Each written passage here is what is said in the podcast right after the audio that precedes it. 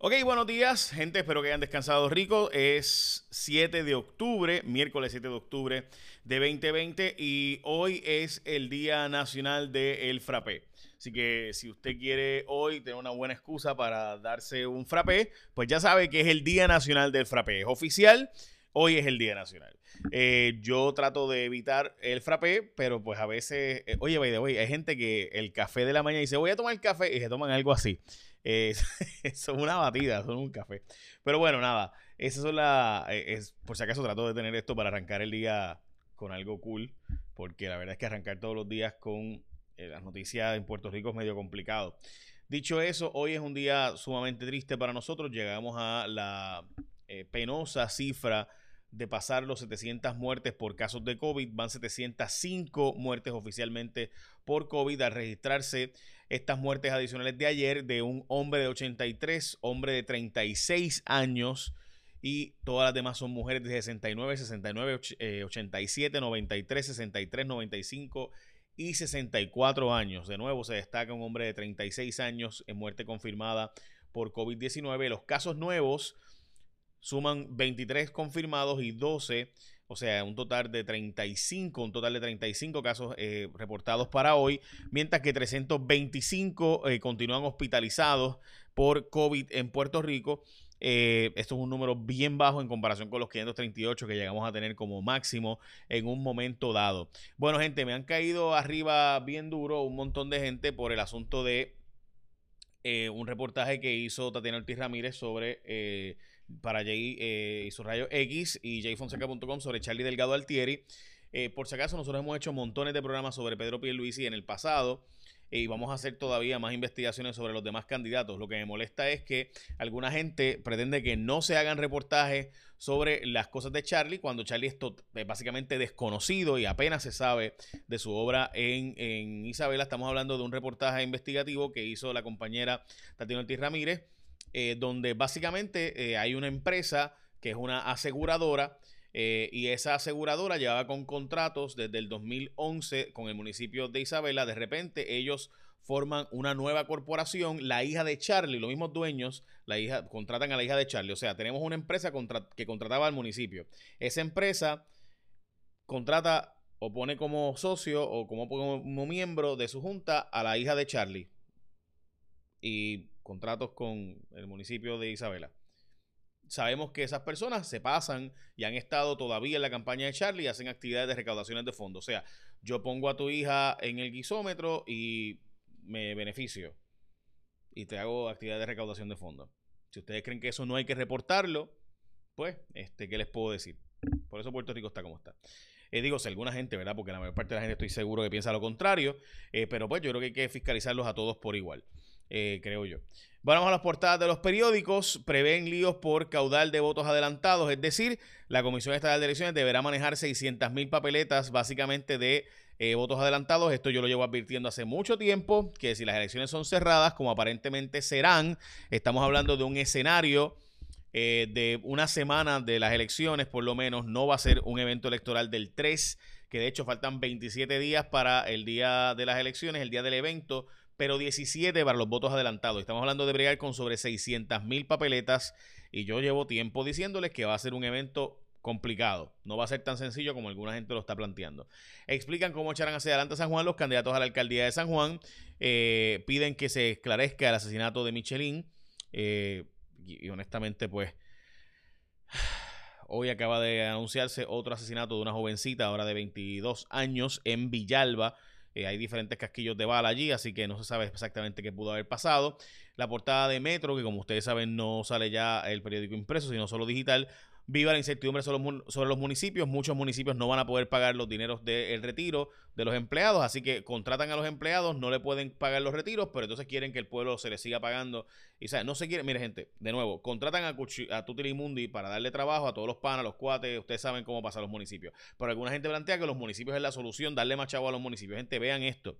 Contratan empleados, no tienen para pagar los retirados, a los retiros de esos empleados, pero eh, hay, que, hay que pagar los retiros, ¿me entienden, verdad? O sea, se prohíbe que no, hay que pagar los retiros, así nos, nos cueste la vida. Chévere, pues hay que pagar los retiros. Ok.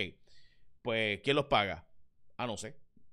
o sea, este, porque los municipios no quieren pagar su aportación de retiro. Y algunos municipios dirán, no, es que no sabe Jay, porque lo que pasa es que eh, los retiros no, gente, lo que los retiros no los pagamos antes y ahora la Junta quiere que paguemos más. No es cierto. No es cierto.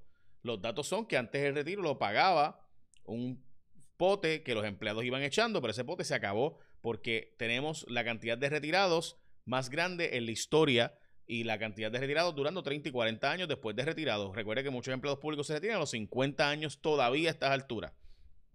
Esa no es mi opinión, ¿verdad? Esos son los datos. Eh, by the way, son los datos también que la gente de ATT tiene unas ofertas bien brutales. Y yo tengo que decirte que, por ejemplo, ahora mismo, si vas a activar un smartphone nuevo, asegúrate que sea con la red más rápida en Puerto Rico, la que tú confías en ATT. Además, aprovecha y llévate gratis el nuevo Galaxy S20 FE al comprarlo en un pan de pa Mire, gente, esto, este celular está brutal. Estamos hablando de. Esto, por si acaso, tiene un plan de pago a plazo elegible y hacer trading también. El Galaxy S20 FE tiene pantalla Super AMO LED de 6.5 pulgadas y triple cámara. Para ordenarlo y recibirlo, el mismo día puedes llamar al 939-545-1800, 939-545-1800 o visita una tienda ATT, que es la red móvil más rápida de Puerto Rico. De nuevo, gente, la pantalla es AMO LED. ¿Qué ustedes creen de eso? Tienen que verlo para que, ¿verdad? Es una cosa, es un buen celular. Eh, un aparato interesante con muchas modalidades. Bueno, los pagos del PUA a los empleados públicos sobrepasan el millón de dólares, es decir, ya casi llegan a 2 millones, 1.6 millones los empleados públicos, que gran parte de ellos eran policías que recibieron pago del PUA. Eh, pues como ustedes saben, además el ayudante de Jun Rivera Ortega gana más que él, tiene un ayudante también, al igual que el representante Urayon Hernández, que está eh, con el guisómetro encendido, gana sobre 7 mil y pico de dólares esta empleada mensual. Jun Rivera dice que se gana cada centavo, no lo dudo. Igual que la de Hernández, en el viaje de Nueva York y eso, se ganó cada centavo eh, allá viajando a la República Dominicana y viajando a pues, cada centavo. Kamala Harris y Mike Pence tienen un debate hoy. Eh, como saben, Kamala es la candidata demócrata a la vicepresidencia y Mike Pence eh, también, obviamente por el asunto de la salud de Donald Trump, pues ha estado más importante este debate que probablemente antes. Enfermeros aún esperan por el incentivo. Pues nada, la gobernadora promete y bueno, ustedes saben lo que pasó ahí. El Departamento de Educación, que no puede hacer los módulos, no puedes conseguir las computadoras, van a controlar ahora 2.200 millones para la reconstrucción. Esto es de fondos desde María, gente. Así que el Departamento de Educación va a tener a cargo la construcción y reconstrucción en el departamento. Es una de esas cosas que uno pues quisiera bueno, creo que ustedes saben, ¿verdad? No hay mucho más que decir. Uno quisiera pensar que eso es bueno y que son buenas noticias, pero la historia nos dice que el Departamento de Educación es un barril sin fondo como el Cookie Monster. No le importa que le tires de comida, se lo come todo, todo, todo, todo y no sobra nada, nada, nada, nada. Así que veremos a ver. Eh, también, con nuevo presidente de la Junta de Supervisión Fiscal, oficialmente eh, Carrión III ya no estará y estará David Skill como presidente. Recuerden que hay tres miembros de la Junta que han renunciado, eh, eh los tres, by the way, los puertorriqueños, así que quedan todavía Ana Mato Santos y otros, pero el nuevo presidente es David Skill, que es el profesor de la Universidad de Pensilvania, que como ustedes saben, es profesor precisamente en estos temas de razones de quiebras y demás. Eh, como les había dicho, la, Comisión Estatal de Elecciones está advirtiendo que pudiera haber traspiés y problemas en el conteo de votos porque son sobre 600 mil papeletas. Eh, las que se hay que contabilizar en votos adelantados y ausentes. Recuerde que hay más de 220 mil. Y yo le doy este tema casi diario porque se advierte lo que va a pasar y pasa y dice, oye, nadie habló de tal tema. Desgraciadamente eso pasa mucho.